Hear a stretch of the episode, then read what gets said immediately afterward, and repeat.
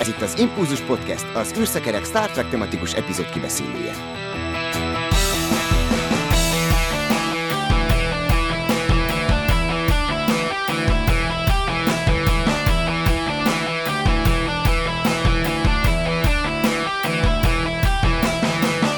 Kedves hallgatókat üdvözlöm!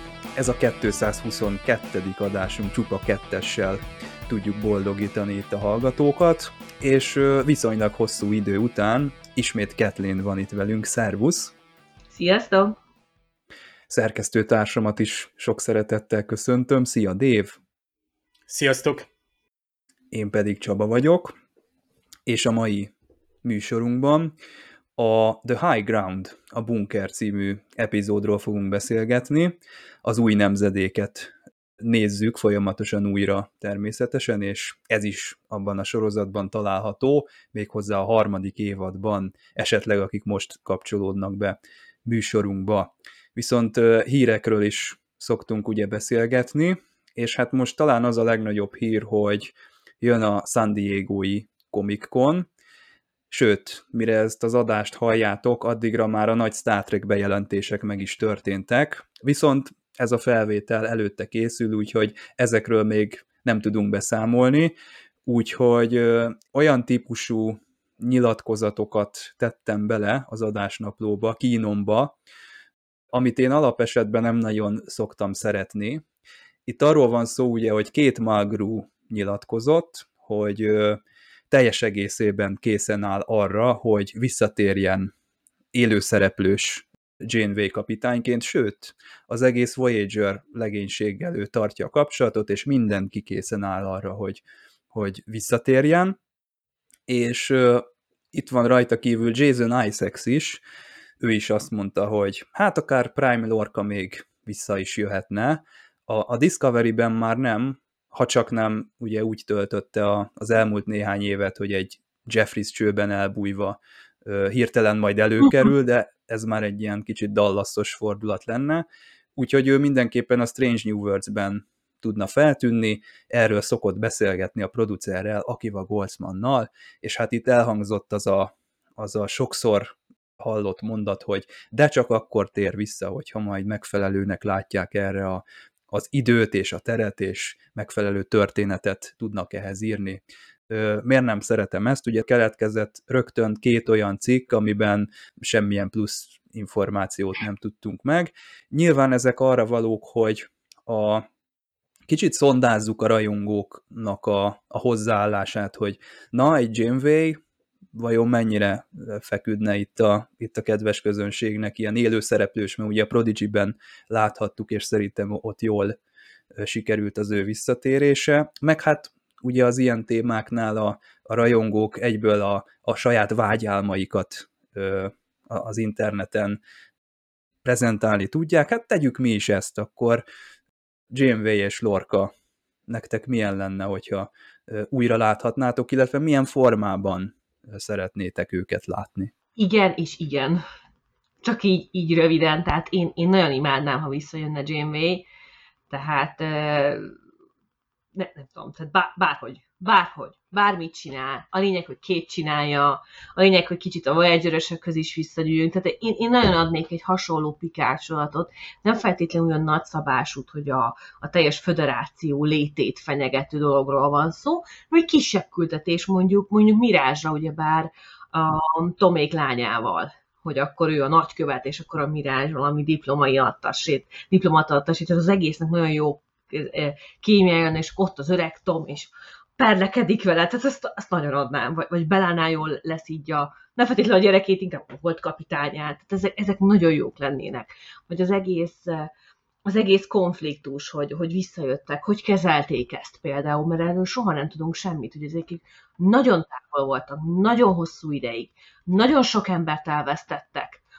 Lehetne mondjuk egy, egy tárgyalás, hogy, hogy kvázi elítélték Janeway-t, azért, azért ő nagyon sok technológiát ott hagyott.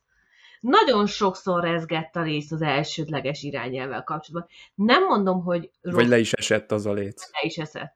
Nem mondom, hogy rosszul döntött, mert ugyebár azért irányelv, nem pedig törvény, mert megvan a jogod, meg a lehetőséget, hogy az adott helyzetre szabd, és ez tök jó Ez abszolút uh-huh. kell. De, de nem biztos, hogy mindig a legjobb döntés hozta. Hogy akkor ezt elővenni, például. Tehát nagyon jó lenne látni, hogy Jane hogy reagál mondjuk vannak utálói.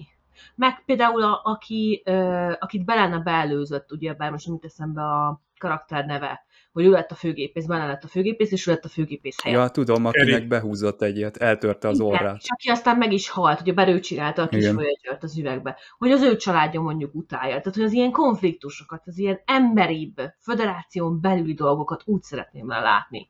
Szerintem nagyon-nagyon jó lenne. Ez az elsődleges irányelv, ez jó, hogy mondod, mert Pikárt mindig úgy képzeljük el, hogy húha, hogyha itt rosszul dönt, akkor, akkor biztos börtönbe kerül, vagy nem tudom, és akkor a Into Darkness-be ehhez képes látjuk, hogy Körk egy egész civilizációt megront rögtön az elején, Igen. és leszidják az irodába. Jó, hát elveszik tőle az Enterprise, de olyan nagy következményei de nem még nem is olyan volt rendesen elsődleges irányelv. Tehát a torsban még nem, az első évadban még nem volt rendesen megalkotva az elsődleges irányelv aztán később fokozatosan hozták össze, ami tök jó egyébként, tehát nagyon szeretem, hogy a, a solattal fejlődik a solat háttere is. Hogy az emberek gyártják, úgy fejlődik a széria is, ez szerintem nagyon, nagyon emberi. Nagyon jó dolognak tartom. Prime Lorkához semmit nem tudnék elképzelni, de imádnám. Végre volt egy nem tökéletes kapitányunk, és az annyira üdítő volt egy, egy nem feltétlenül gonosz, akkor még nem tudtuk az elején, hogy gonosz, nem tudtuk, hogy honnan jön, de üdítő volt egy megtört, dühös, grumpy kapitányt látni, olyan, olyan üdítő volt, de mindenki tökéletes. És ez jó. Úgyhogy én, én örülnék neki, ha lenne még belőle. Uh-huh. Lehet, hogy azért van most itt a szondázásnak az ideje, mert a Star Trek Picard véget ér a harmadik évaddal majd, és ennek a helyére, nem tudom, hogy terveze valamit a, a Paramount. Uh-huh. Uh, nyilván itt uh, képbe van a, a 31-es szekciós sorozat is bizonyos szinten, de hát az mégsem pótolja, vagy nem, nem a Pikárnak egyfajta uh, nem is abban az idősíkban játszódna szerintem. Úgyhogy lehet, hogy a, a Janeway vihetné tovább a stafétát, hogy ebben a korszakban uh, egy, egy saját sorozata legyen, vagy egy olyan sorozat, amiben ő is szerepelhet sőt, akár több példányban is, mert hogy itt a, a, ebben a, a, az interjúban említette két Mölgrú, hogy hát nem is egy, de nem is kettő példányban van, vagy lesz esetleg a Prodigy-ben. Igen, a, a Prodigy-ben kedvemre való volt az a fajta visszatérés, hogy igen, ő is az, meg nem is ő. Meg azért azért ott volt, volt olyan csavar, ami ugye érintette ugye a, a, a rajongók által is ismert, tehát Voyager zágát, mondjuk így, de nem annyira. Tehát úgymond a gyerekek számára is egy jó bevezetés a Star Trekbe, és a két Mulgrew, mint Janeway kapitány, ő tényleg ez a kvázi tyúkanyó, egy ilyen felelősségteljes, ilyen kiképző oktató, tisztként, tanár, néniként állt ott, de ugyanakkor egy felelősséget elváró személyként is. Tehát ez tényleg úgy, úgymond bevitt abba, hogy ez nem játék, vagy az, ami a csillagflottán belül zajlik, az nem csupán kaland. És ezt ilyen tizenévesek számára érthetővé tenni, erre például maga a két Mulgrew is jó és alkalmas, a, mondjuk ki, hogy a, az életkorából, tapasztalatából adódóan is, plusz a Star Trek-es hátteréből adódóan, mert ő, kifejezetten szerette ezt a fajta karaktert, amit ott a Prodigy-ben megalkottak neki, az ilyen fajta, ilyen mentor jellegűt, és nyilván, hogy nagyon jól elképzelnénk élő szereplősen is. A Prodigy folytatódik valamikor, még az is lehet, hogy az idén, erre nem tudunk, vagy nem tudok konkrét dátumot, hiszen még a tíz rész még mindenképp van egy következő etap, illetve lehet, hogy a következő... hallgatók már tudják a komikonon, lehet, Na, hogy milyen, ez is elhangzott. Milyen előny, tehát itt ilyen idő torzolásban élünk, hogy azt tudjuk, amikor Star kapcsolatban mondunk tényállásokat. A Lorkával kapcsolatban én is örültem volna évekkel ezelőtt, de én, én, én úgy érzem, hogy az kifutott, vagy elkezdett divertálni. a Lorca szezon. Szerintem igen. Tehát azt akkor kellett volna, amikor még friss volt az a téma. Tehát azokban az években visszahozni, ott párhuzamosan esetleg nem lett volna ördögtől való, ha például a Discovery harmadik évede, ami ugye már a jövőben játszódik, láttuk volna, hogy mi történik itt. Mm, Egyébként spoiler, a Strange Universe-ben kvázi látjuk, mert az kvázi, vagy pont, pont akkor folytatódik, vagy veszi fel a fonnat, sőt, még vannak utalások is ugye azon eseményekre, vagy hatások, kihatások, ez jó. Uh-huh. Meg hogy ez az egész univerzum most így együtt van, ez a úgynevezett Alex Kurtzman éra, amiben most vagyunk, abból a szempontból jó, hogy a színészek elérhetők, tehát itt meg lehet szólítani Jason isaac és akkor ő, ő tudja azt mondani, hogy, hogy igen, ő még érdekelt, és, és kíváncsi a saját karakterére. Tehát már nem, még nem került olyan messze. Ez most csak számomra személyesen van már az, hogy négy, négy év, öt év, mikor elkezdődte az egész, és akkor volt egy, egy borzasztóan izgalmas karakter, aminek azért annyira nem tetszett a, a kimenetele, de voltak ilyen backstory ugye regények is, hogy tíz évvel azelőtt mi történt a Prime Lorkával még, ott, ott érdekes voltak azok a háttértörténetek. Egyébként Voyagerből is vannak persze regények, hogy mi történt a hazaérkezés után, tényleg van bíróság, például Janeway kapitány igaz más miatt bíróság előtt áll, meg még vadabb dolgok is történnek vele, elszabadul egy borgvírus a Földön, és persze a Voyager-t vádolják, a Mirállal is gond lesz, azt hiszem is talán eltűnik, vagy a Belana, de tehát viszik tovább ezt a történetet, de hát regény, és ugye én, én azt vallom, hogy ne legyünk, tehát igenis, hogy gondoljanak, tehát úgymond azt az univerzumot folytassák a televíziós vagy streaming univerzumban, amit ott elkezdtek, a regényolvasóknak meg kvázi az egy nem kánoni béta kánon. Tehát azt, azt mondjuk, hogy ne kelljen regényeket elolvasnom, hogy, hogy megkapjam Janeway kapitány további sztoriát. Már most mondhatnám azt, hogy tizenvalány könyv van, olvassátok el, és ott van, mi van Janeway kapitányjal, miközben a Paramount meg egy másik Janeway kapitány történetet folytat. Tehát ilyen alapon, ugye ez fáj a rajongóknak például a Titán sorozata kapcsolatban, hiszen a Titán már bejött a kánonba is, a, Strange, a Lower Decks vonalán, meg hát Riker vonalán, Pikárban el tudnám azért képzelni így zárszóként, hogy ha már ott van, vagy ott volt Seven, meg azért, hát ott volt azért Ricseb is. Na igen, és tehát, hogy ne egy ilyen cameo, vagy ilyen fájdalmas visszatérés legyen, hanem ilyen teljes értékű. Tehát a, én azt mondom például, hogy a Rájkerék esetében azt már én egy teljes értékűnek fogadom el, mert az az epizód, ugye Nepente, az szépen leszögezte, hogy Rájkerékkel ez volt, gyerek, család, mi történt, jó dolgok, rossz dolgok, mi a jelenlegi szitu, mit csinál most a Riker, milyen a viszony a Pikárral, kaptam egy kerek történetet. Nyilván elnéztem volna még jó pár epizódig, de annyira volt idő, egy tíz epizódos. Egyébként minden Paramount pluszos sorozat az tíz részes lesz, így a, Discovery is lecsökken majd. Tehát egy ilyen egy epizódnyi Janeway kapitány a Pikárba simán elférne, mert mindig azt szoktam így sírni, hogy elérhető William Shatner is, jól van, és Kate Mulgrew is, és Robert Picardo is, ott vannak ezek a színészek, és nem tudok róla, hogy olyan, teszem azt, nem tudom, mozifilmeket forgatnának, vagy éppen valami nagyon nagy, komoly, több epizódos sorozatban, vagy több évados sorozathoz szerződéseik lennének, és a nézők meg kíváncsiak. Tehát itt, itt, itt észszerűen is kell építkezni, hogy ö, szokták azt mondani, hogy a streaming szolgáltató sokkal lazábban verti ezt, mint egy tévés főműsoridős adónak. Nyomni kellett a tartalmat, ugye a főműsor időre 20 valány epizódot legyártani, a streaming szolgáltató hátradől legyártja a 10-10-10-13 epizódokat, és akkor a szolgáltás úgy is fut. Most jönnek új nézők, nem jönnek.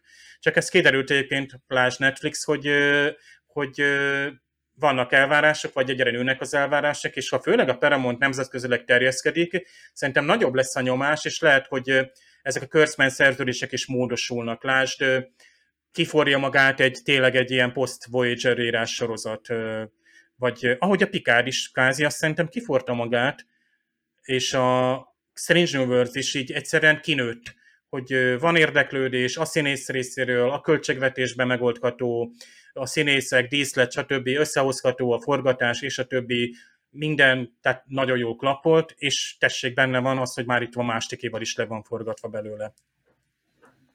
Érdekes, hogy a Lorkával kapcsolatban, amit ketten együtt mondtatok, az tökéletesen ö, a saját véleményemet fedi. Ö, a, a Discovery-nek nekem nagyon tetszett a, az első évadának az első pár epizódja, ö, azért, mert én azt hittem, hogy a Discovery az egy olyan sorozat, hogy ilyen célszentesíti az eszközt típusú hajó a Discovery, és hogy ők lesznek az a legénység, akiket a csillagflotta nem tesz ki az ablakba, de viszont ilyen sötét küldetésekre, ilyen titkos küldetésekre, meg ilyen piszkos munkát elvégző küldetésekre fogják őket bevetni. És én valahogy úgy képzeltem el, hogy mindig Lorca lesz az, aki így átesik a ló túloldalára, és a Burnham lesz, aki kiegyensúlyozza, és valami olyasmi lesz, mint a, a, a Csekotéja a Janeway-nél, csak ott ez nem sikerült szegénynek, de lehetett volna egy ilyen dinamikát ö, belevinni, még a Stamets is belefért volna, mint el nem ismert tudós, az ő keserűsége is abszolút belefért volna ebbe a dologba, szóval nagyon adtam volna akár 31-es szekció, akár csak így önmagától egy ilyen ö, sötét ló legyen a Discovery, aztán el Star trek a Discovery, most mondhatják sokan, hogy hát ez egy Star Trek sorozatnál nem feltétlenül baj, hogy Star Trek-szerű lett, csak így kicsit úgy érzem, hogy ilyen rángatva megy előre a sorozat, hogy na most egy kicsit Star Trek-esek vagyunk, most egy kicsit ö, újszerűek vagyunk, és a kettő néha úgy ö, olyan döcögve ö, feszül egymásnak. Ezzel együtt én azt mondom, hogy a Discovery az évadról évadra számomra szórakoztatóbb, de nekem ez a lorka a, szerepel a fejemben, mint kívánalom, és őt szeretném látni. Hát, hogy a Prime Lorca vajon milyen lehet, azt nem tudom. Itt a Voyager-rel kapcsolatban egy kicsit lehet, hogy rossz, rossz zsarú leszek, egy turbulenciát kavarok itt. Én úgy szeretném, hogy visszatérjenek a Voyager szereplők, hogy mint ahogy a Prodigy-ben a GMV, hogy nem a saját életét látjuk folytatódni a Voyager után, a hazatérés után, hanem egy absztraktabb szerepben legyenek. Ez azért van, mert alapvetően ugye itt van a Voyager-nek a lezáró epizódja, ami egy vitákat keltő dolog, hogy de miért nem látjuk, hogy ők mit csinálnak, miért nem ünnepelnek, miért nem uh, megyünk egy kicsit jobban bele, hogy a, a Földön hogy telnek a napjaik, és én ezen egyszer elgondolkodtam, hogy tényleg miért nem, és hogy lehetne ezt folytatni, és képzeljétek el, hogy arra jutottam, hogy sehogy nem tudtam kitalálni. Nyilván ez az én fantáziátlanságomnak is a, az eredménye. Az a mikrokörnyezet, ami ott tulajdonképpen rendelkezésre állt a Voyager-ben, az nagyon meghatározta a karaktereket, nagyon egymásra voltak utalva. És az, hogy tulajdonképpen egyedül vagyunk a Delta kvadrásban, mint föderációs hajó, és hogy hűek maradunk-e a föderációs elvekhez, és hogy mikor jutunk haza, hogy jutunk haza, és mit teszünk meg mindennek érdekében, hogy hazajussunk. Ez olyan szinten meghatározta szinte másodpercre pontosan minden pillanatát a sorozatnak, meg minden karakter pillanatát a, a sorozatnak, hogy szerintem ez ott és akkor megszűnt létezni, amikor a, a Voyager hazatért, és vége lett egy korszaknak. Nyilván ki lehet találni, hogy most akkor Janeway onnantól kezdve mihez kezd magával, csak nekem a hetes például nem tetszett a Pikárban, amit kihoztak az ő karakteréből, nem azért, mert nem valósághű, vagy ne csinálhatná azt, amit ott csinál, csak ahhoz képest, a heteshez képest, amit a Voyager-ben láttam, a GMV és a hetes dinamika az ugye megszűnt, nekem nem volt érdekes a, a 7-9 a, a Pikár sorozatban, tehát kvázi egy másik karakterként ö, működött, nem pedig a, a 7-9-etként, szóval én nagyon félek a, a Voyager szereplőknek a, a szerepeltetésétől, mindazzal a kettős érzéssel, hogy szeretném látni a színészeket ö, valahogy, és a Prodigy az kielégítő, jó lenne valahogy élő szereplősen is ezt megoldani, de ahogy mondtam, erre talán az lenne a feloldás, hogy egy absztrakt térben jelenjen meg. Figyelem! A műsorban spoilerek bukkanhatnak fel.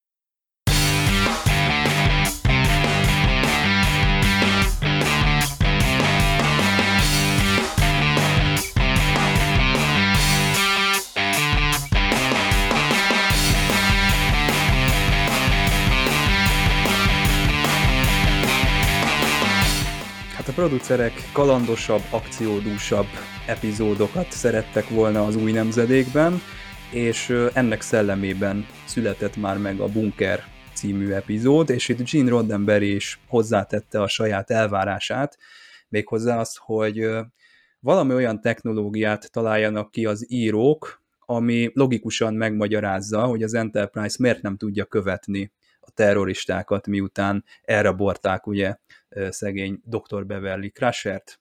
The High Ground, erről lesz ma szó, továbbra is Ketlin a vendégünk, Déva szerkesztőtársam szintén jelen van, én pedig Csaba vagyok. Hát ami elsőre megfogott engem ebben az epizódban, az a Picard és Dr. Crusher közötti ilyen viharos párbeszédek, és szerintem ez tök jó, ez a kémia, bárcsak több ilyen lenne.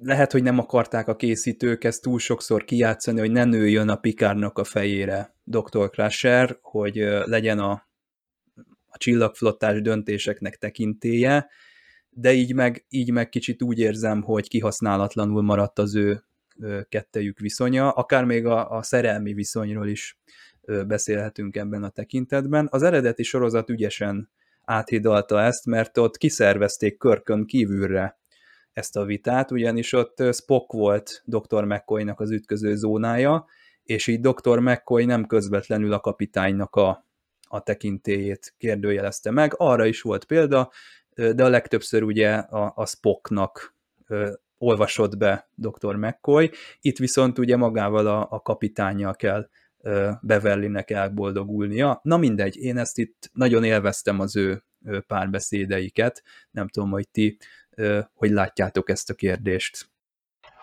Hát nekem is nagyon tetszett, hogy végre van egy ellenpólusa a kapitánynak, mert Riker nem annyira ellenpólus, tehát ő az első tiszt, tehát ő nem mindig hajtja végre százszerűen, amit a kapitány mond, de neki más a feladata, mint hogy az ellenkezése legyen a kapitánynak. De itt végre Beverly ne, nemet mondott, vitázott, tehát kialakult köztük egy konfliktus, és ez nagyon ügyesen volt ábrázolva, én ezt mindig is hiányoltam a, a Next Gen-be.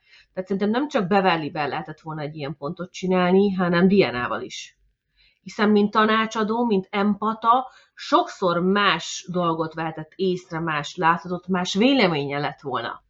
És egyszerűen ez kihasználatlan maradt. És, és őszintén nekem az a véleményem, ez azért volt, mert nők. Tehát mondhatunk, amit akarunk, a, a Star Trek elképesztően a saját kora előtt járt mindig is, de a Next Gen elképesztően szexista a többi Star Trekhez képest, oké? Okay? Tehát nem az egész világhoz képest, mert ahhoz, ahhoz képest fényévekkel előrébb van, tehát ez tuti, de a megszokott, ami a Voyager-ben volt, ami a Deep Space Nine-on volt, vagy, vagy az Enterprise-on, ahhoz képest sokkal szexistább. És garantálom, hogy azért nem voltak ilyen konfliktusok, mert nem akartak olyan konfliktus behozni férfinővel. A kapitány mondott valamit, és azzal elhessegette. Tehát ennyi volt egy tanácsadó dolga? Nem. Biztos vagyok benne, hogy egy tanácsadónak sokkal jobban bele kell állni a kapitányba. Nem egyet értenie kellett vele, tanácsot adni. Az néha pedig azt jelenti, hogy ellenmondasz. És, és ez sajnálom, mert ez abszolút kihasználatlan a Next Gen-be, és, és pedig itt most volt egy kicsi csíra erre, tehát tényleg ahogy beverli, hogy de nem minden úgy néz ki, tehát lehet, hogy ők terroristáknak tűnnek, de hogy ez nem ilyen egyszerű, ez nem fekete és fehér. Néz egy kicsit mögé, tehát hogy nem is, nem is bunkon próbálta meg erőteljesen, nem pedig erőszakosan. És ez sajnos utána nagyon ritkán fordul még elő, pedig nagyon, nagyon ügyes volt, nagyon tetszett ez a, ez a rész benne nekem is. A gond ebben az szerintem, hogy a történet írása, tehát a, a cél, amit el szeretnének írni a, az írók, neveztesen, hogy lássunk bele a konfliktusba, és ehhez be kell mennünk a terroristák közé, a föderáció tagjaként, tehát nem csak diplomataként vagy semleges segítőként mindkét oldalnak segítve, és aztán tovább menve, hogy ismerjük, hogy sarkon fordul a Picard és az Enterprise, hanem oda be kell menni, és ez hogy történik? Hát nyilván erőszakkal, mert önként nem is avatkozhatnánk be, és mert ezért el kell rabolni Dr. Crusher-t, és hát ilyen módon Picard azért engedi meg, vagy hogy ez ilyen döntés, mert az írók vezették a, a kezét, vagy a döntését, hogy most egyszer, tehát ő fölsugározta volna hiszen Picard a párbeszédben ki is fejti, hogy föl kellett volna, és, és meg is tettem volna, a doktor engedélye nélkül. Ugye ismerjük ezt a konfliktus, vagy kvázi konfliktus, ami egy hajóorvos döntése és a kapitány között fennállhat. Ott van egy hajóorvos egy szituáció közepén, és az ő megítélése elvileg vagy szabályzatilag is fölül írhatja a kapitányét. Tehát a kapitánynak nagyon jelentős erővel vagy indokkal kell rendelkeznie, hogy fölülírja egy hajóorvosnak a helyszínen tett jelentését, hogy el kell látnom egy sebesültet az életvédelme, bárki is ellenség vagy sem, és erre Picard mondjuk fölsugározza, akkor megkérdőjelezik, hogy a csillagfottának akkor ilyen relatív az erkölcse, hogy vagy segítünk, vagy nem, illetve a másik azt mondja, a Picard kijelent, hogy én döntöm el, tehát én vagyok a döntőbírája annak, hogy mi az észszerű és mi nem. Na most ez gyakorlatilag a legbeképzeltebb, vagy amit leginkább nem szeretnénk a csillagflottáról gondolni, hogy nehogy már csak Picard döntse el, és éppen ezért nem csak Picard dönti el, mert ott van a briefing room, ott van a, a tanácskozó, asztal köré leülő tisztek, a, a, a, a TOSZ-ban meg volt már.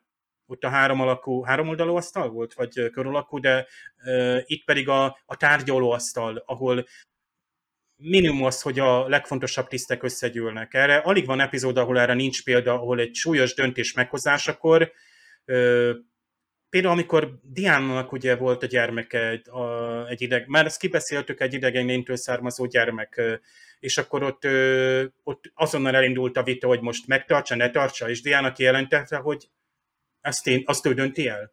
És Picard hagyta abban az esetben veszélyekkel együtt. Tehát igazából Picardnak a döntései, tehát van a Picardnak a, ez az ultimatív stílusa, és a adott esetben száraz modora, amikor még bevernek és megmondja, hogy hát ő dönti el, de ugyanakkor a másik oldalon meg, amikor ezeket a helyzeteket engedi, akkor van az a rugalmasság, amit elvárunk a csillagfottától, mint szervezettől, meg a, a pikártól is, és a kettő így kioltja egymást, tehát gyakorlatilag a pikár és bevelik között amúgy is fent lévő valamilyen ilyen, ilyen személyes feszültség, hogy úgymond megoldatlan ügyeik vannak érzelmileg a múltjukból adódóan, hogy ők nagyon tisztelik, és igazából szeretik is egymást, és ilyen döntéseket gondoljatok bele, amikor Pikárnak lesz egy, egy barátnője, és akkor őt kell leküldeni egy, egy küldetésre, és akkor ott van az a hezitálás, és akkor... Kivel együtt zenélnek a Jeffries csőbe. Hát az még nagyon szép, amikor együtt zenélnek, de amikor mm. neked a, a kedvesedet kell beküldeni. Tehát mennyire vagy érzelmileg kompromittálva, úgymond. Na hát ezért van az, hogy a, a szuperhősök meg a csillagfutó kapitányok ilyen, ilyen magányos hát ez lehet, hogy ezzel az epizóddal indokolták meg, hogy na ezért ne jöjjön össze a Jean-Luc és a Beverly, mert akkor, akkor születhetnek olyan döntések, ami, amit ezek az érzelmek súlyosan befolyásolhatnak, és rányomhatják a bélyegét. Oda-vissza, ugye a, a professzionális életükre is rányomhatja, és a magánéletükre is, de hát nyilván ez egy olyan dolog, amit ö, két felnőtt ember vállal adott esetben. Így van. Így van. Hát igen, szerintem is ott egyébként a bűntudat volt, ami megszólalt Pikárban. Tehát ott nem egy kapitány szólalt meg, hogy én döntök, hanem az ember, aki, akinek bűntudata van, aki veszélybe sorolt valakit, aki fontos neki. Tehát az, az, az, az nem, nem hát úgy egy... Szorította már yeah. Beverly szerintem ott a párbeszédben, és, azért, és már nem tudott mit mondani. Az volt és, és abszolút megértem, hogy ettől lesz emberi Pikár, nem csak egy kapitány, hogy, hogy ilyenekni, hogy kiszaladnak a száján. És ez jó, ez kell. Ahogy mondtad, ez teremt egyensúlyt egy, egy mogorra kapitány és egy érző lélek között.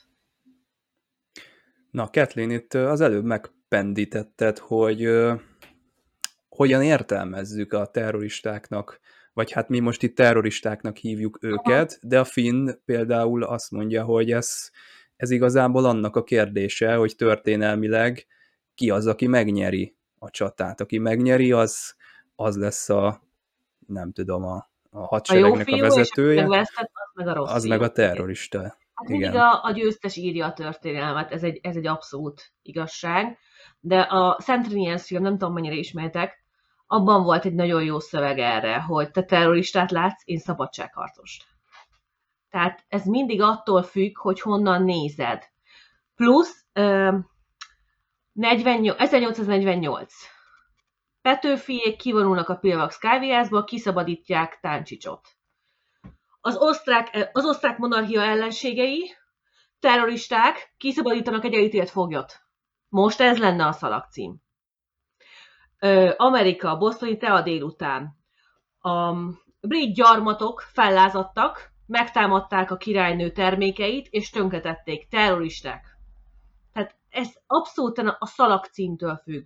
A, a környezettől, a korszaktól. Tehát, hogy most ők szabadságharcosok, vagy terroristák. Nagyon fontos minden egyes helyzetet különállóan megnézni.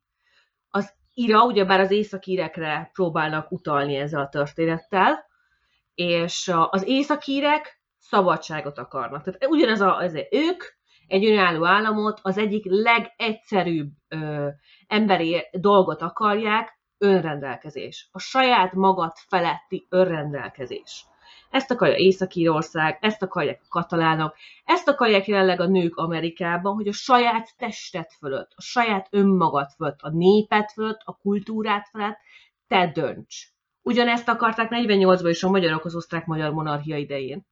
Hiszen nem volt önálló. Tehát a, nálunk akkor a, nem a német volt az anyanyelv a gyerekeknek, nem is tudtak beszélni a gyerekek már magyarul. Tehát ennyire kihalt a magyar nyelv a magyar katonákat elvitték, stb. stb. Rengeteg ilyet föl lehetne sorolni, tehát őket ma terroristának hívnánk. Akkor szabadságharcosok voltak. Két különbség van a most, vagyis a epizód és a modern kultúra között, és a korábbi dolgok között. Kettő különbség. Nem volt olyan felett a civilizáció, nem létezett a terrorista szó. Ennyi. Tehát nem voltak akkor még ilyen jellegű bombák, amiket ide lehetett rakni, és embereket ölni. És ö, ugyan nem fejti ki az epizód, de én most direkt ezt újra néztem, ez egy nagyon fontos epizódnak tartom. A Finn, Finnnek hívják, ő elmondja, hogy ők üvöltöttek, hogy figyeljenek rájuk, és senki nem hallgatott rájuk. Tehát feltételezhetjük, hogy minden egyes békés lehetőséget megpróbáltak. Senki nem figyelt. Senki nem vette őket komolyan. Nem mondom, hogy ez legitimálja, amit tesznek, mert nem. De egyenes következménye annak, hogy mit szeretnél? Szabadságot a saját népednek. Mindent megteszel, és egy idő után nincs másod.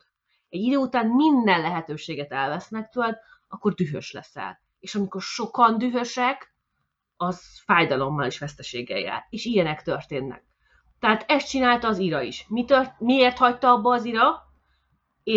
Nagy-Britannia és Írország belépett az Európai Unióba, megegyeztek, eltörölték a határt. Ugyan nem egyesült az ország, de eltöröltek mindent. Az IRA mindent abba hagyott. Rendesen viselkedtek, semmilyen bombázás meg egyéb nem történt. Mi történt, hogy Nagy-Britannia kilépett az Európai Unióból? Fenyegetés, IRA visszatérés, bombázások. Biztos, hogy ők terroristák, nem pedig szabadságharcosok? Ugyanezt az készítők annó nem tudhatták, mikor ezt az epizódot csinálták, hogy most mennyire rohadtul aktuális lesz ez az egy epizód, a bunker. De nagyon aktuális, ismételtem, vagy, vagy a katalánok függetlenség, vagy az összes katalán politikust a spanyolok bebörtönözték. Erről nincs szó a médiában, pedig ez történt.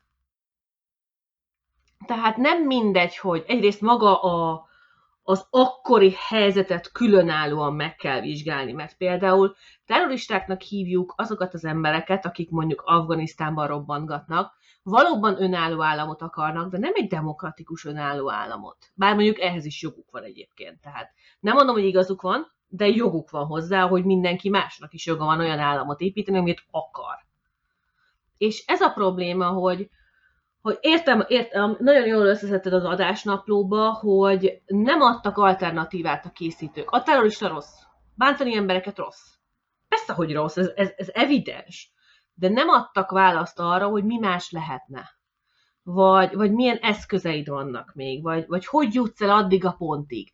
Csak megpendítették, hogy Finnek volt egy kisfia, 13 éves volt, elvitték kikérdezésre, és meghalt. Miért vitték el kikérdezésre? Mert terroristák már 70 éve. Miért terroristák? Mert szabadságot akarnak. Milyen szabadságot? Elszakadni egy olyan országból, ami megmondja nekik, mit tehetnek, mit tehetnek, milyen nyelvet beszélhetnek. Hát ezt azért át lehet érezni, nem? Tehát ez a probléma, hogy, hogy nem adtak kellő alá festést, ahogy írtad is az adásnapló, hogy, hogy nem tetszettek a készítőknek ezek a részletek, de pedig ott van, csak sokkal nehezebb megtalálni, nem annyira explicit. Tehát nagyon sokszor ezt, ezt a TNG sokkal jobban az arcunkba tolja ezeket az igazságokat, vagy ezeket a kérdéseket, amit neked önállóan kell megfogalmaznod, válaszolni rá. Itt nem volt ilyen, itt csak gyilkolni rossz. Persze, hogy rossz, de minden célért rossz? Hol kezdődik ez a jó és a rossz? Biztos, hogy minden fekete-fehér, és ugye ez, ez jön le a beszélgetésből Beverly és, és a kapitány között, hogy a Piker azonnal elítéli őket. Azonnal. De Beverly most látott egy másik oldalt tőlük, az emberi oldalt, hogy ők kik, és miért harcolnak, és hogyan, és miért. Tehát a szabadságharcos előre kifizeti az életét az ügyért, a vérét, mindenét odaadja az ügyért. Ez jó vagy rossz? Ez már túlmegy az őrület határán, vagy sem? Tehát Beverly nagyon jó kérdéseket, nagyon jó monológot kapott, elképesztően jól eltalálták őt ebbe az epizódba. Tehát ő mondja ki a nagy igazságokat, de valahogy úgy elsüllyed a többibe. Alig kap pár másodpercet ez a, so, ez a sok fontos pillanat. Ez a probléma. Pedig egy nagyon jó epizód. Mint hogyha Pikár és Déta mondanák ki, ugye ezt az egész dolgot, hogy hát fogalmam sincs Déta, hogy ezt, ezt hogyan értelmezzük ezt az egészet, ön is csak emberi módon töprengel ezen, ezen az emberiség is gondolkodik, és nem jut dűlőre ezeken a kérdéseken, és lehet, hogy ez egyfajta üzenete az epizódnak, hogy inkább hagyjuk. Tehát most itt nem tudunk olyan igazságot kimondani, mint amit általában azért sikerül a Star Trekben. Meg ami szerintem még nagyon feltűnő volt, hogy a föderáció oldalt választott, és ezt korábban nem uh-huh. láttuk, és később se látjuk. Itt a föderáció oldalt választ. Szóval is teszi ugye Finn, hogy miért oda miért? küldtétek el az eszközöket, miért, miért nem mi kapjuk meg, miért nem Igen. ők kapják meg. Abszolút, abszolút jogos a kérdése Finnnek. Nagyon jókat kérdeznek, és nagyon jó pillanatok vannak benne, de ugyanakkor az egész széthullik. Maga az epizód hullik szét, nem a történet. Tehát, hogy, hogy pont ezek az apróságok, amik nagyon megdobják, és ezt lehetne továbbvinni, mert elképesztő íve van, ne, hagyjuk. A, amit mondta, ez a détás beszélgetés, hogy nagyon emberi, nem tudunk rá választani, most se tudunk rá választani, és eltett 30 év az epizód óta. Tudunk rá választani? Nem is fogunk, száz év múlva sem fogunk tudni. 500 évvel ezelőtt se tudtunk rá választani. Nem fogunk, mert nem, nem tudunk. És ez nem is baj nem kell. De ők, ők nem kérdést tettek fel csak elítéltek, és ez probléma, és ez nagyon ritka a Star Treknél. Én nálam ezek a nagy párbeszédek mindig működnek, és itt uh, annyira jó, hogy szét van osztva uh, személyekre és hozzáállásokra, uh, emberi tapasztalatokra. Uh, nyilván Téta teljesen máshogy áll hozzá a történelmi tényeket uh, megvizsgálva próbálja levonni azt a következtést, hogy elfogadható-e a terrorizmus. Én azt mondanám, hogy azért, ha utólag is, de ha meg tudjuk különböztetni, hogy a terrorizmus mondjuk egy békés, demokratikus rendszer ellen, még akkor is, ha az a rendszer igazságtalanul működik, és például nem enged szabadságjogokat, de ugyanakkor demokratikusan, hát akkor nem demokratikusan, de hogy is mondjam, békésen működik, tehát nincs például tehát teszem azt nem visznek el az embereket, nem börtönöznek be. Csak akkor, ha elkövetett mondjuk bűncselekményt, ez mondjuk egy demokrácia, és akkor ott szabadságharc folyik, vagy pedig egy elnyomó rendszer, és akkor elnézés pont fordítva, tehát egy, egy demokrácia ellen erőszakkal föllépő, vagy indokolatlanul, vagy túl hamar erőszakot alkalmazó fellépés, az mondjuk a terrorizmus, utólag megcímkézve, ha pedig egy nyíltan, tehát azt mondom, hogy a Szovjetunióval szemben, akkor ott szabadságharc folyt, vagy a monarchiával szemben, és így tovább.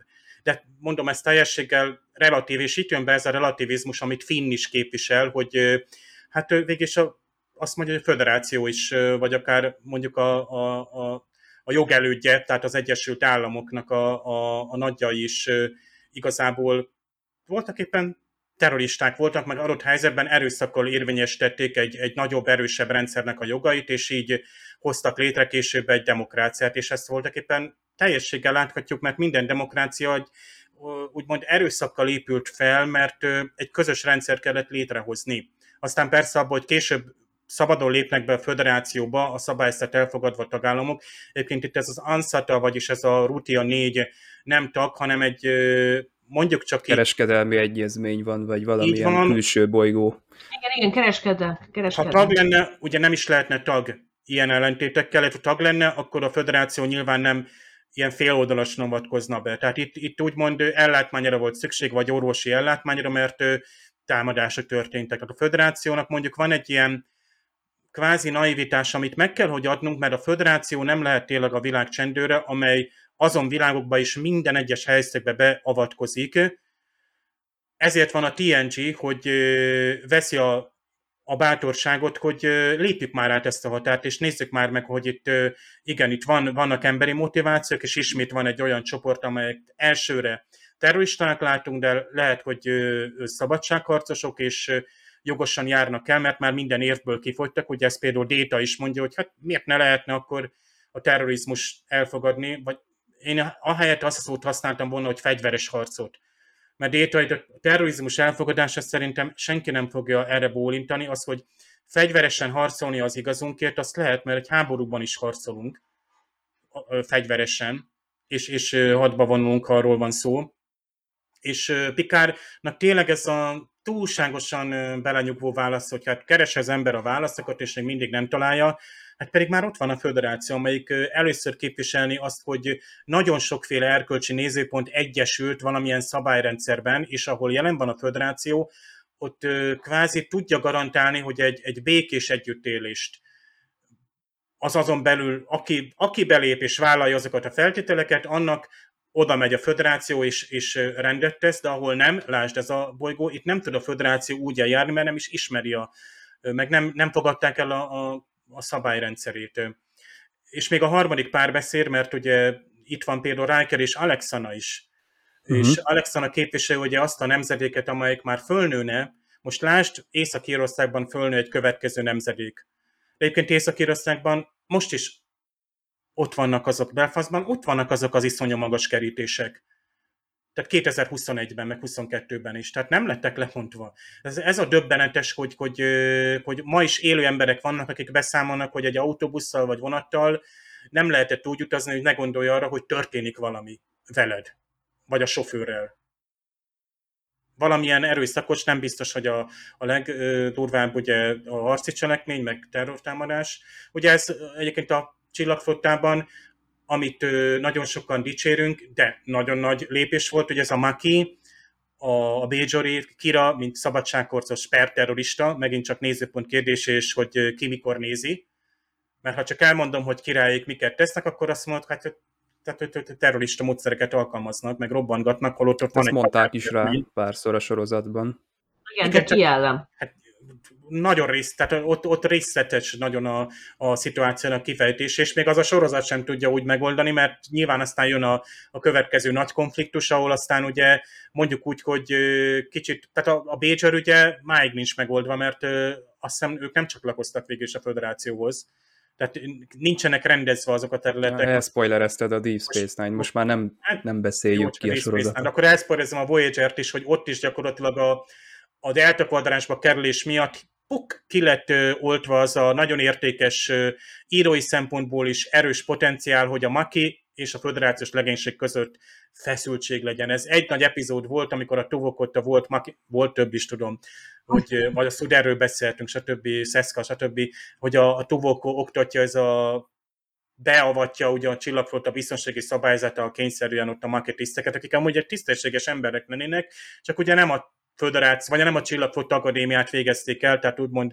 fegyelmileg egy más képviselnek. Kiképzés. Valami négy szerencsétlent oda beosztottak a duvokhoz. És milyen jó epizód, tehát ezek a konfliktusok, ugye, meg a, a Nélix, aki a maga hát a naivitásával kicsit joviális, de azért egy ilyen szerethető magatartásával szintén egy, és ő is egy ilyen kvázi a szürke zónában halászó megélő emberke, akit ugye a föderáció amúgy persze bebefogadni, de tuvoknak az, az a ridegebb hozzáállása van. Tehát ugye, és akkor a kettő között, tehát ugye ezért még a TNG-ben ezek nincsenek úgy jelen, hogy behozzuk ezeket a feszültségeket, hogy ezen vitatkoznak, mert Déta meg Pikán nem vitatkozik ezen, hanem történelmi példákat sorolnak fel, és tovább mennek. És akkor mondják sajnálattal, tehát tényleg, mintha a nyugdíjas bácsik ott beszélnének karosszékben, hogy ú, hát milyen rossz volt másik világháború, meg 56, meg de már vége van, nem, tud, á, nem tudtunk, ma se tudunk tenni, és ha most is konfliktusok vannak, mit tudunk tenni. És ismétlődnek, hogy a konfliktusok, és ugye hiába mondjuk azt, hogy, hogy, hogy mennyivel okosabbak vagyunk, mennyivel erősebbek a, a, a demokráciák, hogy mennyire nem engedik meg, hogy ezek felszíre jöjjenek, és ott van a, a nagy demokráciában, ugye ott van 2001, amelyik ugye tényleg mindent áthasította. Azt az ősbizalmat, ugye, hogy egy demokrácia működik, hogy, hogy hogyan lehet legyőzni a terrorizmust, ugye, akkor megelőzéssel sem, utólag háborúval sem, és utólag sem oldódik meg, ott vannak ezek a tűzfészkek. Szóval én szerintem ez az epizód ezekre rávilágított, tehát ezek a párbeszédek, mert a föderációs tisztek között kellene párbeszédek, meg amit igen, elkezdtem a Riker meg az Alexana, hogy azt mondja Riker, hogy ez így nem élet, és ezzel gyakorlatilag kimondja azt, hogy hát ez így nem élet, hát ott rendőrök vizsgálnak át gyerekeket visznek el. Gyerekeket, gyerek kezébe fegyver kerül, és úgymond a gyerek kezébe döntés kerül, tehát potenciálisan egy gyerek kezébe kerül egy olyan döntés, hogy őnek is fel kell lépnie, és gyerekként kéne ezt a döntést meghozni, miközben ott van Picard kopasz vagy ősz, tehát majdnem 50, és nem tud választ adni. Ott van egy android, ott vannak, tehát nincs, nincs, nincs, nincs válasz, hogy az Alexana mondja, hogy szeretne nyugodtan, békésen sétálni. Tehát ez lett a terrorizmusból. És itt persze lehet mondani, hogy a, a kényelmes, meg aztán megszokjuk azt a, hogy burokban élünk, és akkor az, az lásd, föld, Deep Space Nine és föld hogy a föld az oka mindennek, ugye ismeritek ezt a híres Cisco mondatot, hogy, hogy, hogy ott, ott, ott, minden rendben van, és ott rendben, de ha ott megjelenik a, a nem terrorizmus, hanem a nagy fenyegető rém, ugye a Dominion, a, és akkor ott, ott gyakorlatilag megsérül az a ős alap vagy uh-huh. bizalom, amire fölépült a, most Discovery-ben, kis spoiler, hogy a Föld elzárkozik a jövőben. Igen. Kilép a föderációból. Tehát, tehát, tehát is ezt, de már meg, messzire mentem ezzel, meg nyilván az epizód, tehát 30 év távlatában megszólítja ezeket a, a, a témákat, és, és szerintem ezek a párbeszédek bőven kihozzák azokat, amikre úgysem lehetne nagy okosságokat mondani, hanem hagyjuk beszélni az embereket, vagy lássunk úgymond kísérleteket, ugye, mint az előző epizódban is Pikár ugye mit mondott, azt mondja, hogy én most megyek és, és fölsugárzok, és nekem tovább kell menni, és maguk kell, hogy rendezzék az ügyet ugye az önök által kitaszított társadalmi réteggel. Van, amikor ez működik, tehát itt, itt nyilván itt Pikár nem sétálhat így el, amikor már tud, ö, ö, tud erről, ott ö, még lehet, hogy megteszi, vagy a szimbiózus színű mhm. epizódban. Tehát ilyen határesetek vannak, és nyilván tudjuk, hogy a direktívát, láss, Pikár is itt láttátok azért, hogy ráugrott arra az emberre. Tehát Pikár is kezd körkösödni, ha így mondhatjuk. Tényleg az, amikor ott a hídon akció. Az... Jó, ott még Worf is, Worf is csak néz, nem tudja, hogy hova lőjön, Déta is ott ugrana, de már a levegőt kapja el, és ez a tehetetlenség, tehát ez a Pikárban is ott a dű, hogy a felébe is, és ráugrik, tehát ott térdepel rajta, ugye a, a tehát, tehát ér, azt hiszem, már... oda megy már köddéfoszlanak. És igen, köddéfoszlanak. És jó, jó, ez, tehát ez nekem tökre jól működött, hogy van ez a, most akárhogy magyarázzuk ezt a dimenzió törést, vagy shifting, vagy bármilyen ugrást, ezerféleképpen mondták az epizódban, de tök jó, hogy általunk kezelhetetlen, vagy köve, követhetetlen, és ez, ez belefér, mert a terrorizmus is pont olyan, hogy ott marad egy hátizsák egy állomáson, és már is kitör a pánik. Amúgy érdekes, hogy az egész epizód, meg bármikor, amikor terrorizmusról van szó, sosem a másik oldalról szól. mint hogy ők szabadságot akarnak. Miért nem jutott még eszébe soha senkinek azt mondani, hogy hát jó. Most komolyan, tehát a, a csaj teljes jogosan egyébként a, a biztonsági vezető azt mondja, hogy elege van. Nem akar halottat, nem akar gyerekeket látni, haza akar menni, véget akar vetni ennek az egész borzalom, tök igaza van egyébként. De viszont absz- csak annyit mond történelmileg, hogy megtagadtuk az autonómiát, és ez nincs kifejtve. Egyrészt nincs kifejtve, másrészt még soha senkinek mondott az, hogy hát jó. Mert ez meg már a kapzsiság. Ez már szinte egy borzasztóan gonosz és rossz emberi tulajdonság, akkor is akarom. Akkor is az enyém marad. Akkor is az enyém lesz. Ez meg már a kapzsiság. Hogy azt mondja, hogy hát jó, színjetek srácok Nektek önállók, mert csak ennyi lenne, és vége lenne. Hát vagy legalábbis mondanának valamit, ami miatt ők nem szeretnék, hogy ez az autonómia Igen. létrejöjjön. Ne, egyrészt nem adtak semmit, másrészt történelmi példákból tudjuk, hogy soha nem történt ilyen.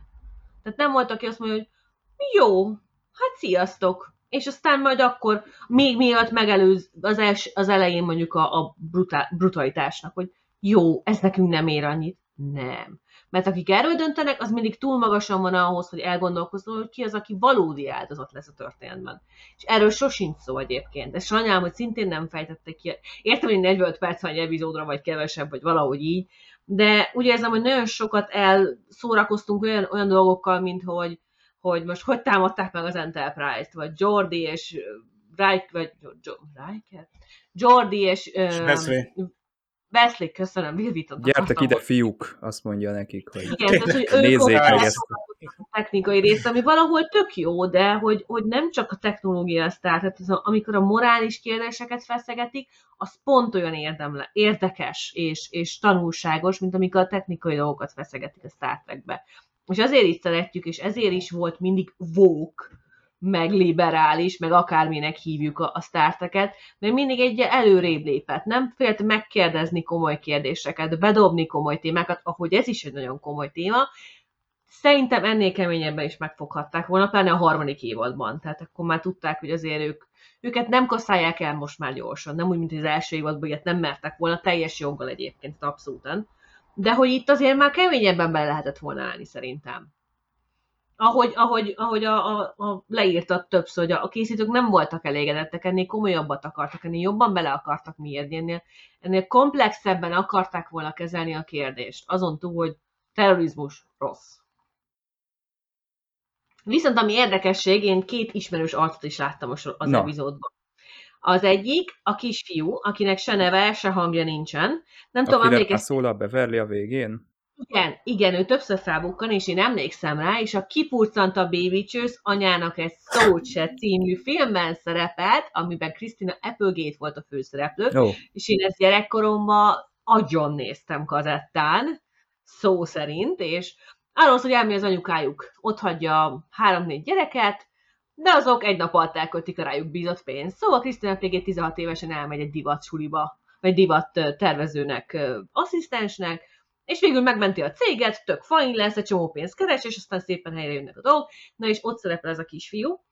És ami még érdekesség, hogy ő egy, nagyjából egy idős Will Wheatonnál, egy kicsivel Mhm. fiatalabb nálam, és ő 24 évesen meghalt drogtúladagolásban. Tehát ő valószínűleg hasonlóan, ez valami gyerek. hollywoodi sztori. igen, tehát ő valószínűleg hasonlóan kényszerített gyerek színész volt, mint Will Wheaton maga. Ezről nem nagyon beszélt, már meghalt, mire ez kiderült volna, tehát 24 évesen az már nem ma volt. Illetve Finn, aki nagyon-nagyon sokáig szenvedte, hogy ő miért ismerős. Nem tudom, nézzetek a Titkok könyvtára című sorozatot. Én nem, bevallom. Az egy nagyon jó sorozat, és minden szifisnek, mindenkinek ajánlom. És van egy évad, ami Shakespeare viharjára épül, ami egyébként a kedvenc drámám, és abban Prospero, a mágus, az Finn, és állandó főszereplő egy évadig. De így ez nagyjából nekem volt érdekes ezek alapján, úgyhogy sorry. De, hát ez, ez érdekes volt, mert én ezeket most kivételesen a adásnaplóban nem gyűjtöttem ki.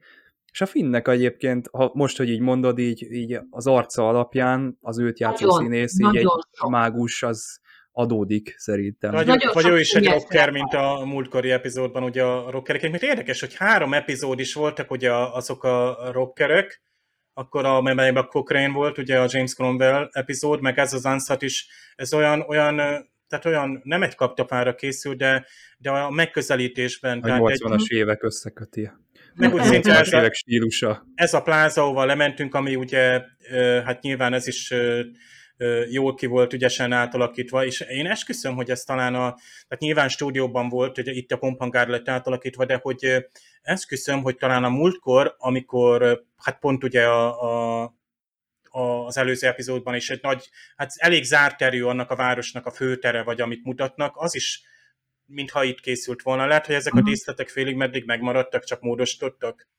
Ez logikus lenne, és költséghatékony, tehát miért ne?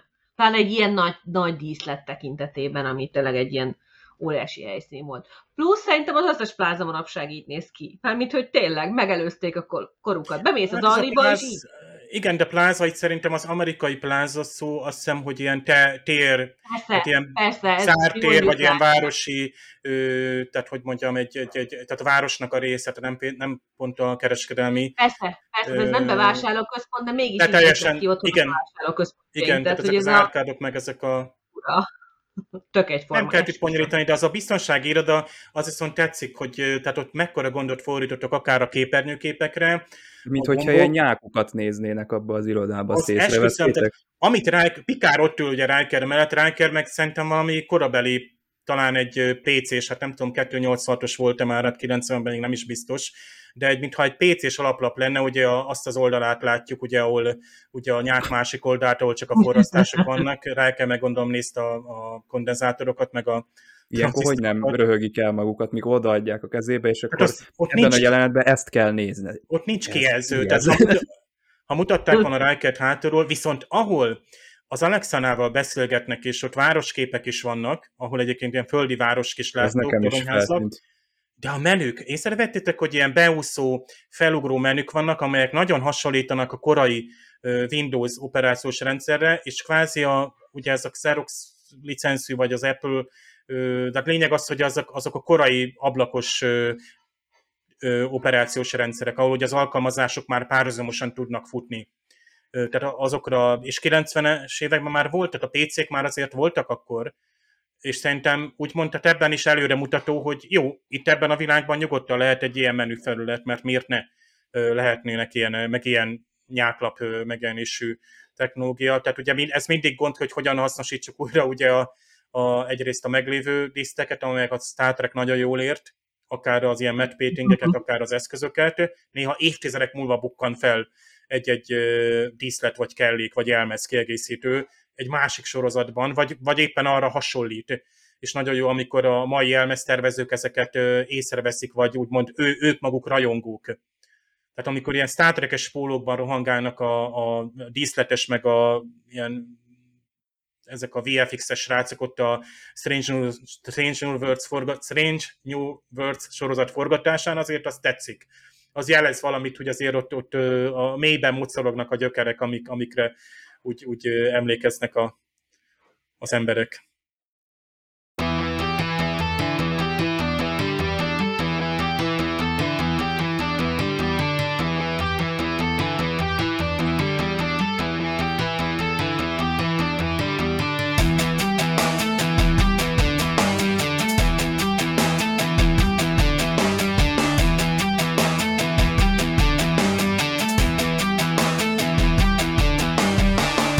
Hát ebben az epizódban sok vonatkozás elhangzik a terrorizmusról, és legfőképpen például Alexana, a biztonsági vezető körül, le, leírásában bizony elég szomorú dolgok, mi szerint, hogy tehát mindaz, ami az ő múltjában történt, tehát az őt már annyira terheli, hogy tehát szeretne ezektől egyszerűen egy békés életet élni, és azért itt fölhoz példákat, amikre ugye a néző sem tud azért megdöbbenés nélkül tekinteni, hiszen itt elhangzik, hogy volt itt ugye három hát tömeges gyilkosság.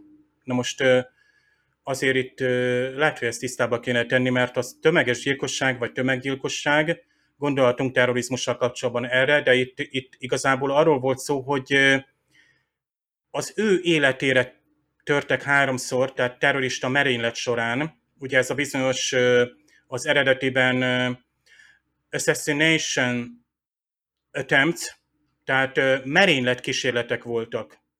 Tehát úgymond ő olyan helyeken volt ott, ahol merényletek voltak egyébként. Ez azért döbbenetes, mert az a script file, amit itt szoktam használni, azon az oldalon, a, a, aki közítette a scriptet, ő zárjelben megegyezte, hogy ő személyesen sajnos volt már jelen Ira merénylet helyszínén.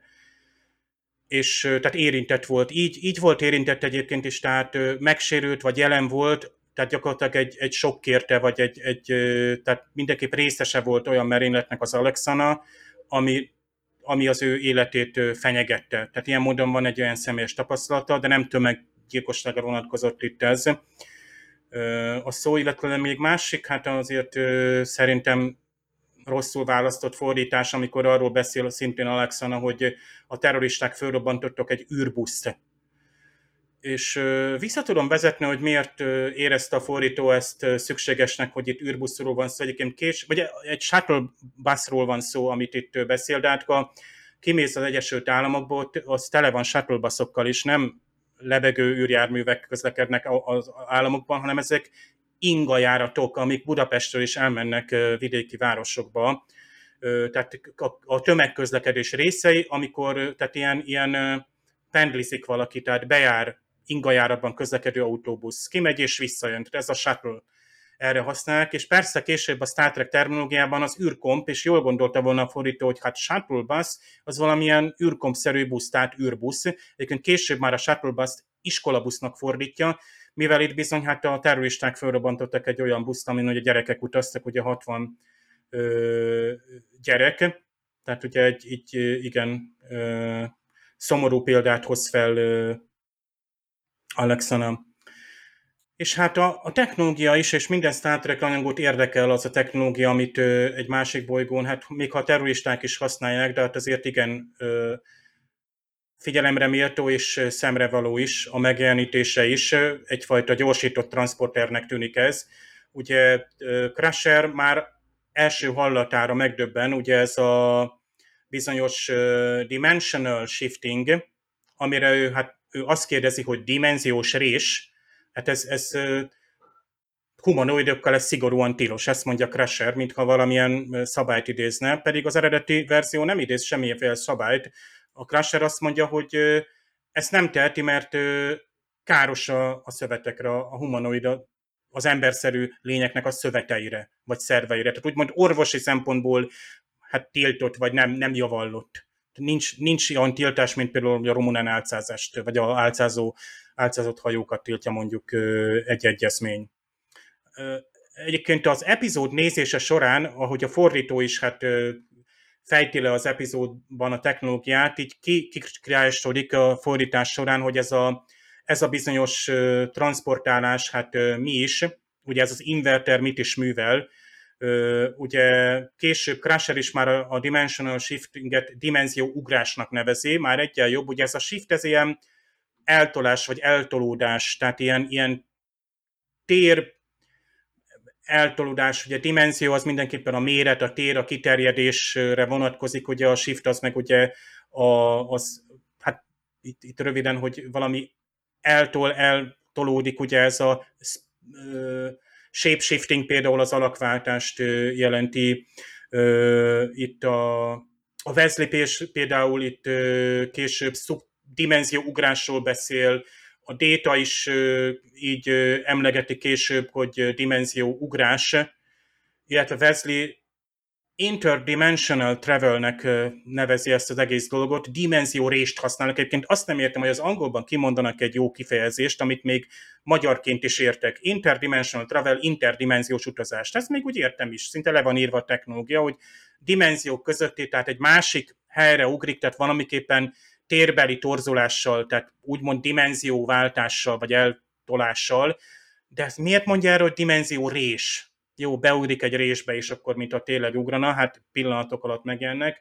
Wesley használja a Folded Space uh, transportot is, és uh, Crusher meg ugye hát mondja ennek a következményeit, később ugye Finnnek, hogy hát uh, hogy ugye nyilván őt azért rabolták el, hogy gyógyírt találjon a dimenziógrás hatásainak ellenszérére, és Crusher megmondja a gyógyírt, ne használják. Egyébként elmondja, hogy mit okoz ez a dimenzióváltás, ugye DNS warped, tehát sérült lesz a DNS, hogy ez a warp, ez a torzolás, ami szintén ugyanezt fejezik, hogy ez a warp hajtómű, ez, ez a térhajtómű egy, egy, egy, egy torzulást görbítést okoz, ahogy fordítjuk, ugye is itt szálltek rajongók össze is csaphatnak, viszont nekem eszembe jutott, és ez már az utolsó technikai bekezdésem lesz, hogy hát a, az ilyen hát térhajlításos transport, tehát nekem a térvetőrés járó jutott eszembe egy kedvenc Voyager epizódom, ami szintén egy ilyen furcsa, nagy hatótávolságú transporterről szól, az első évad a Voyagerben, amikor még hát minduntalan kerestük a hazautat,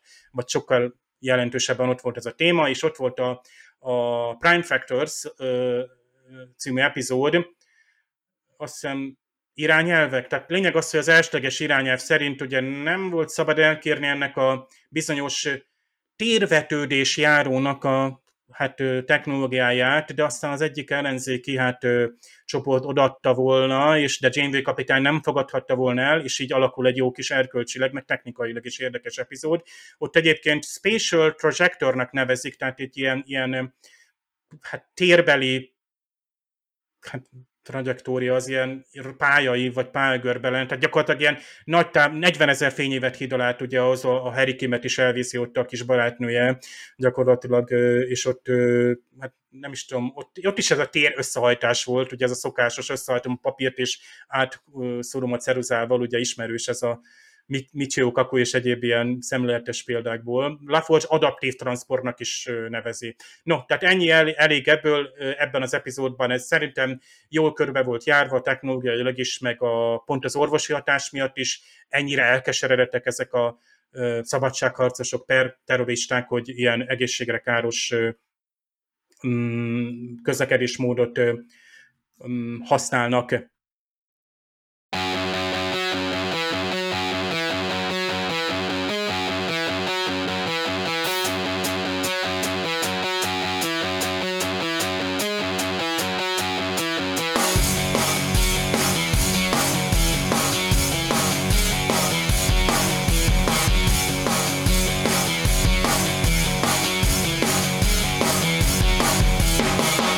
Hát Kathleen már elmondta többször, hogy a, a szerzők, az írók, hát nagyon nem voltak megelégedve.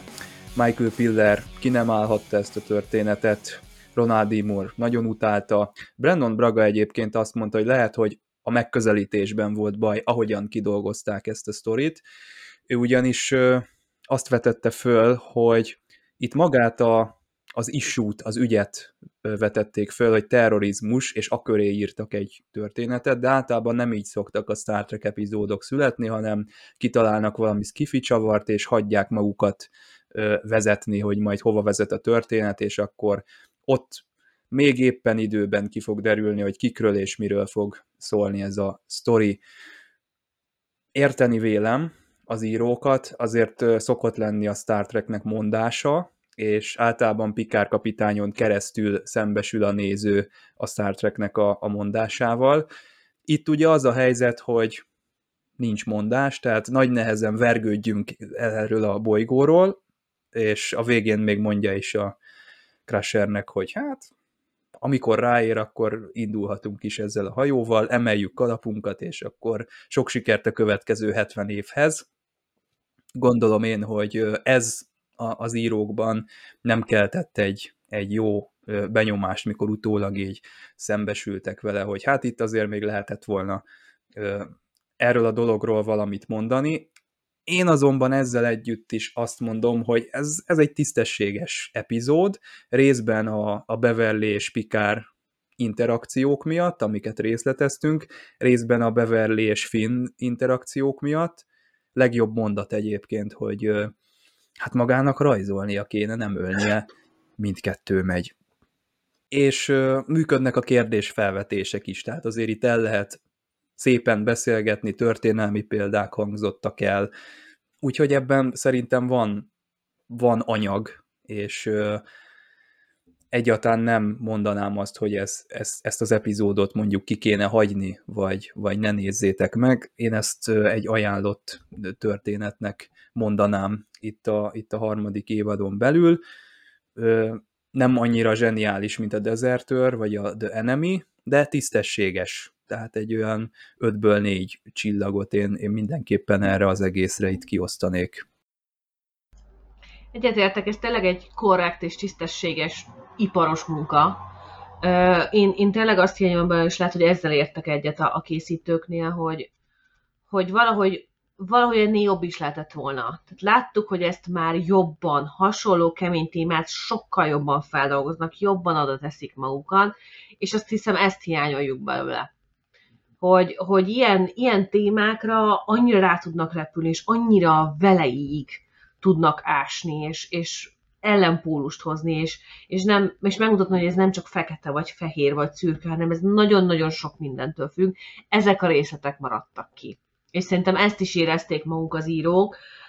Biztos vagyok benne, hogy ahogy, ahogy Brandon Braga is írta, hogy, vagy írtad, hogy Brandon Braga mondta, hogy, hogy tényleg, hogyha úgy, úgy veszik, mint ahogy szokták az epizódokat, ez egy sokkal komolyabb epizód lett volna. De még így is egy nagyon-nagyon fontos témát feszeget, amit ritkán szoktak, ritkán mer egy, egy történet ilyen vele így nyúlni a terrorizmus, perszabadságharc kérdéskörébe.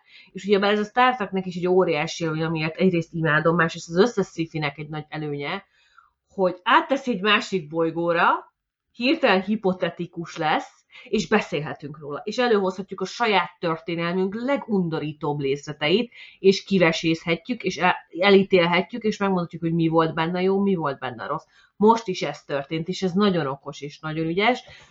Lehetett volna jobb. Tényleg lehetett volna jobb, mert ott van a két ellenpólus, amikor látjuk őket, a fint, meg a... Hogy hívják a hölgyet? Mindig elfejtem a biztonsági tisztet.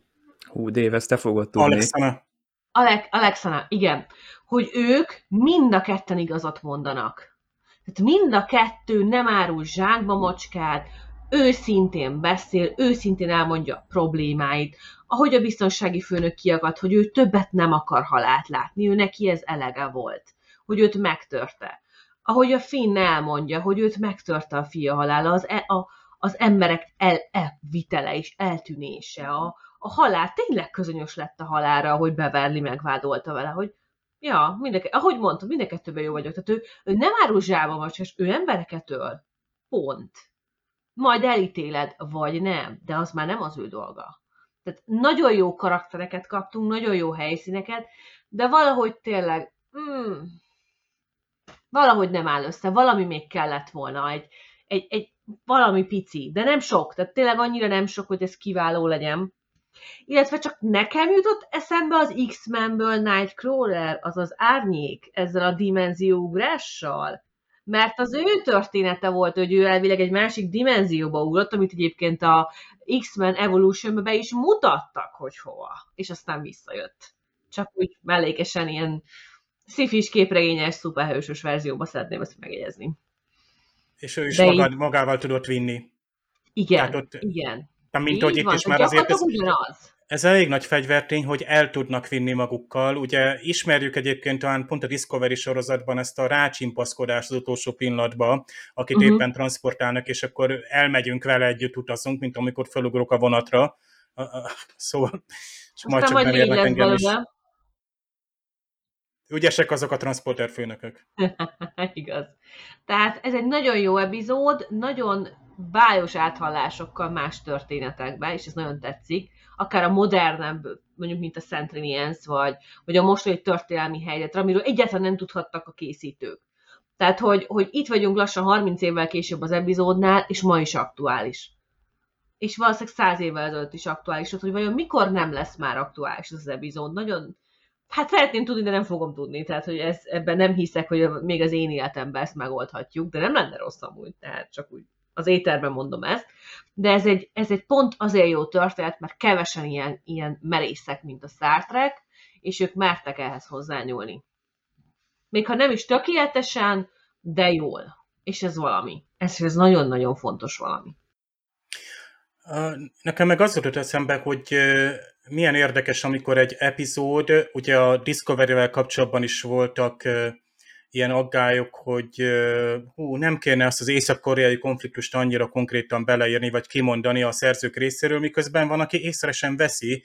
Nem Tehát, is mondták ki, szerintem, nem vagy én nem, ki. Nem, én csak egy cikkben olvastam. Egy cikkben olvastuk, és így, így, így, így éreztük, hogy mi lesz majd, amikor évek múltán látjuk, és uh, itt van például, amikor már itt vagyunk mindjárt 2024-ben, és uh, hát uh, az az egység az még nincs ott, vagy pláne nincs ott, amit ugye egy détai történelmi tényként megemlít, de hát volt már olyan, hogy Egyébként írekkel találkoztunk már a TNG-ben, és ott is igazából pont az ír, ír közösség vagy nézőknek nem éppen a szimpátiáját hívta ki az ábrázolás. Ott inkább egy ilyen sztereotipikus ábrázolásmód volt. Nyilván a Star Trek abból gazdálkodik, amit az adott korban még a néző elé tud tenni, illetve ami, amivel rendelkezik. Tehát nyilván próbál egy, egy nagyon előremutató lenni, tényleg ez a bátorság, ez, ez szerintem akár epizódról epizódra változik, hogy itt például konkrétan belekerült tényszerű megalapítással, hogy, hogy itt, itt megszűnnek ezek a határok, vagy az európai hegemónia van egy másik epizódban említve, egyébként máig se tudjuk, hogy az mi volt, vagy mi lesz, meg hát harmadik világháborúról beszélünk, ami még sajnos még mindig jön, ugye a Star Trek itt, itt, itt elénk tette ezeket a kilátásokat, hogy hát jó, jó, jön a szép jövő, csak még először ki kell küzdenünk, és lesznek még nagy konfliktusok, és senki nem tud úgy visszautazni a múltba, Star Trek szereplőkönyv, hogy ne valami földi konfliktusba keveredne, és úgy szóval tehetetlen. Tehát az az eszköztár, vagy az a tapasztalat, ami ugye azzal a 200-300 év előnyel ott van, nem elegendő. Tehát itt, itt teljességgel megértem azt, hogy Pikár szájában sem tehettek olyan mondatokat, amivel ő, ő teljes nyíltsággal, biztossággal kimond dolgokat, mert az már gyakorlatilag majd, hogy nem, tehát olyan hipokrata lenne kicsit, hogy, hogy uh-huh mintha hogy nincs a kezünkben az eszköz, de és Pikár kapitány is csak hát hogy mondjam, könnyű odaadni az ő kezébe azokat az eszközöket, és olyan megoldást feltételezni, tehát lást, hogy van egy, egy békés föderáció, amely ultimatív módon be tud avatkozni. Jó látni azt, hogy nem tud mindenütt, és nem fog mindenütt beavatkozni. Tehát fájdalmasan tovább kell mennie, vagy, vagy lépnie azokban a világokban viszont, vagy a, a saját tisztjével szemben Pikát következtesen bekérheti az elsőleges irányelv betartását, meg a föderáció szabályait, ahol meg nem a, a föderáció van jelen, vagy az általa képviselt és elfogadott értékek, ott meg nem teheti ezt. Tehát ezek a határok jók, és pont ez az íróknak is, én úgy érzem, hogy ez, ez, ez elég jó keretet szab, hogy, hogy van vége ennek a, ennek a technológiai, vagy akár ilyen társadalmi optimizmusnak. És ezt, bár Rodemberinél ugye itt van például ez, hogy mennyire lehetett, lehettek volna mondjuk konfliktusok a legénység tagjai között, ha belegondoltok, az, az nem rossz irányelv, hogy azt mondjuk, hogy túl vagyunk már azon, hogy a, akár a törtetés, vagy a, a, a, a mi avunk, mert olyan, ja, hogy mi avunk már nincs, nem olyan értemben működik egy, egy teszem azt egy, egy közösségben. Tehát ahol ugye puha szőnyegen jársz, és a hajó, hajó tökéletes biztonságot ad, oda, oda lehet képzelni azt, hogy ott az emberek is egy olyan körülmények között, ahol nincs terrorizmus vagy fenyegetettség, ott az emberek is simábban viselkednek, és, és egy következő szintre léptek. Ahol meg terrorizmus van, lásd itt, ott, ott, ott, ott félelem van, ott szorongás, ott, ott még ezek a gátlások működnek, ott ezek a rutinok vannak, hogy rögtön ráfogjuk a fegyvert egy, egy gyerekre is, és, és a föderáció is, tehát a, a mondjuk a szerencsefaktor, vagy a szerencsém múlik, de nagyon jó, hogy egy TNG nem bízza a szerencsére ezt, tehát nem akció kaland sorozat, hogy éppen, hogy oda tudott Pikár kapitány ugrani, és kiverte a biztonsági tiszt kezéből a fegyvert, aki már majdnem lelőtte a gyereket. Nem, hanem a Crusher kiállt oda. Tehát van egy, egy, egy szó a meggyőző erő. Hogy elég volt ebből, tehát, vagy ne legyen több gyilkosság. Tehát még mindig ott van a, a Star Treknek ez a didaktikus ereje, tehát hogy nem kaland vagy akciósorozat, de az is tökre ott van, meg a technológia is. Tehát a, imádjuk, hogy Veszivel együtt ugye fejtjük vissza, meg Jordival, Détával, tehát ez a trió is milyen jól kezd majd működni, és a jövőben is ez, ez fennmarad. Vagy ott van Vezinek ez a, ez a teljesen egyszerű, megint ez az anya, anya-fia, hogy megölik egymást, és Pikár hagy időt, hogy hát majd, ha ráír, akkor ugye kivihet, levihet minket a bolygó körüli pályáról, és tűnjünk el innen, taposson a gázba, de addig is ott még az édesanyjával megölik egymást, és, de még mondja is, hogy ő csak a csapat része volt. Tehát jó, neki köszönheti. De nem is értem, miért, miért ragasztották rá a vezlére ezt, hogy most ő beképzelt, vagy ilyen elszállt magától, mert itt is kimondja, hogy hát a csapat része volt, őnek is voltak ötletei, emlékezett dolgokra, és akkor így összerakták ezeket a, gyakorlatilag csapatban, hogy, hogy működik ez a térközi transportálás, és ezzel együtt működik az epizód, nem kell többet adni, de a, az, az ír, északír, tehát tényleg konkrétan ott van. És ö, ez jó, hogy megtehette, tényleg mondtad Kathleen, hogy harmadik évad is megteti, és többet is megtetett volna, de, de mindig van szerintem egy, egy ilyen optimalizált szint, tehát egy ilyen valamennyire finom hangolt Star Trek. Tehát érezzük, ha ez nem jól működik, hogy az új sorosztok próbálnak tovább lépni, ugyanakkor meg sokkal kommerszebbek. Tehát science fictionben sem adnak annyit, Star Trekben sem olyan merészek esetleg, hanem, hanem tehát, mm, próbálnak feelinget adni, próbálnak story elemeket, karakterelemeket hozni, de, de például akkora merészsége nincs egyik új Star Trek sorozatnak sem, hogy az, hogy jó, most Pikára ilyen olyan sötét múltat hozzáteszünk, azt igazából bármelyik CW sorozat is megteheti. Vagy most például van a Marvelnek ez a Miss Marvel, ez ilyen minisorozat volt, egy pakisztáni származású lány, egy második generációs pakisztáni Kamala és, és baromira belemennek, a, hogy hogy él ott egy család,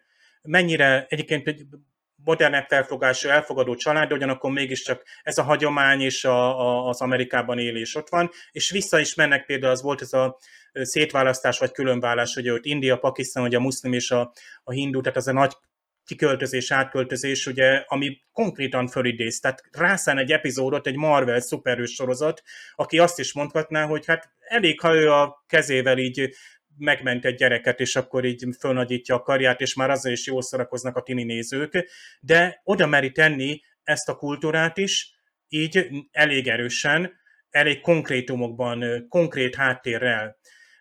Miközben azért mondjuk egy ilyen DC sorosztokban tudjuk, hogy kitalált városnevek, másik föld, ott is persze hasonló konfliktusok vannak, van elnyomás, stb., de nem sorolnak fel konkrét államokat, vagy történelmi szituációkat, konfliktusokat. De.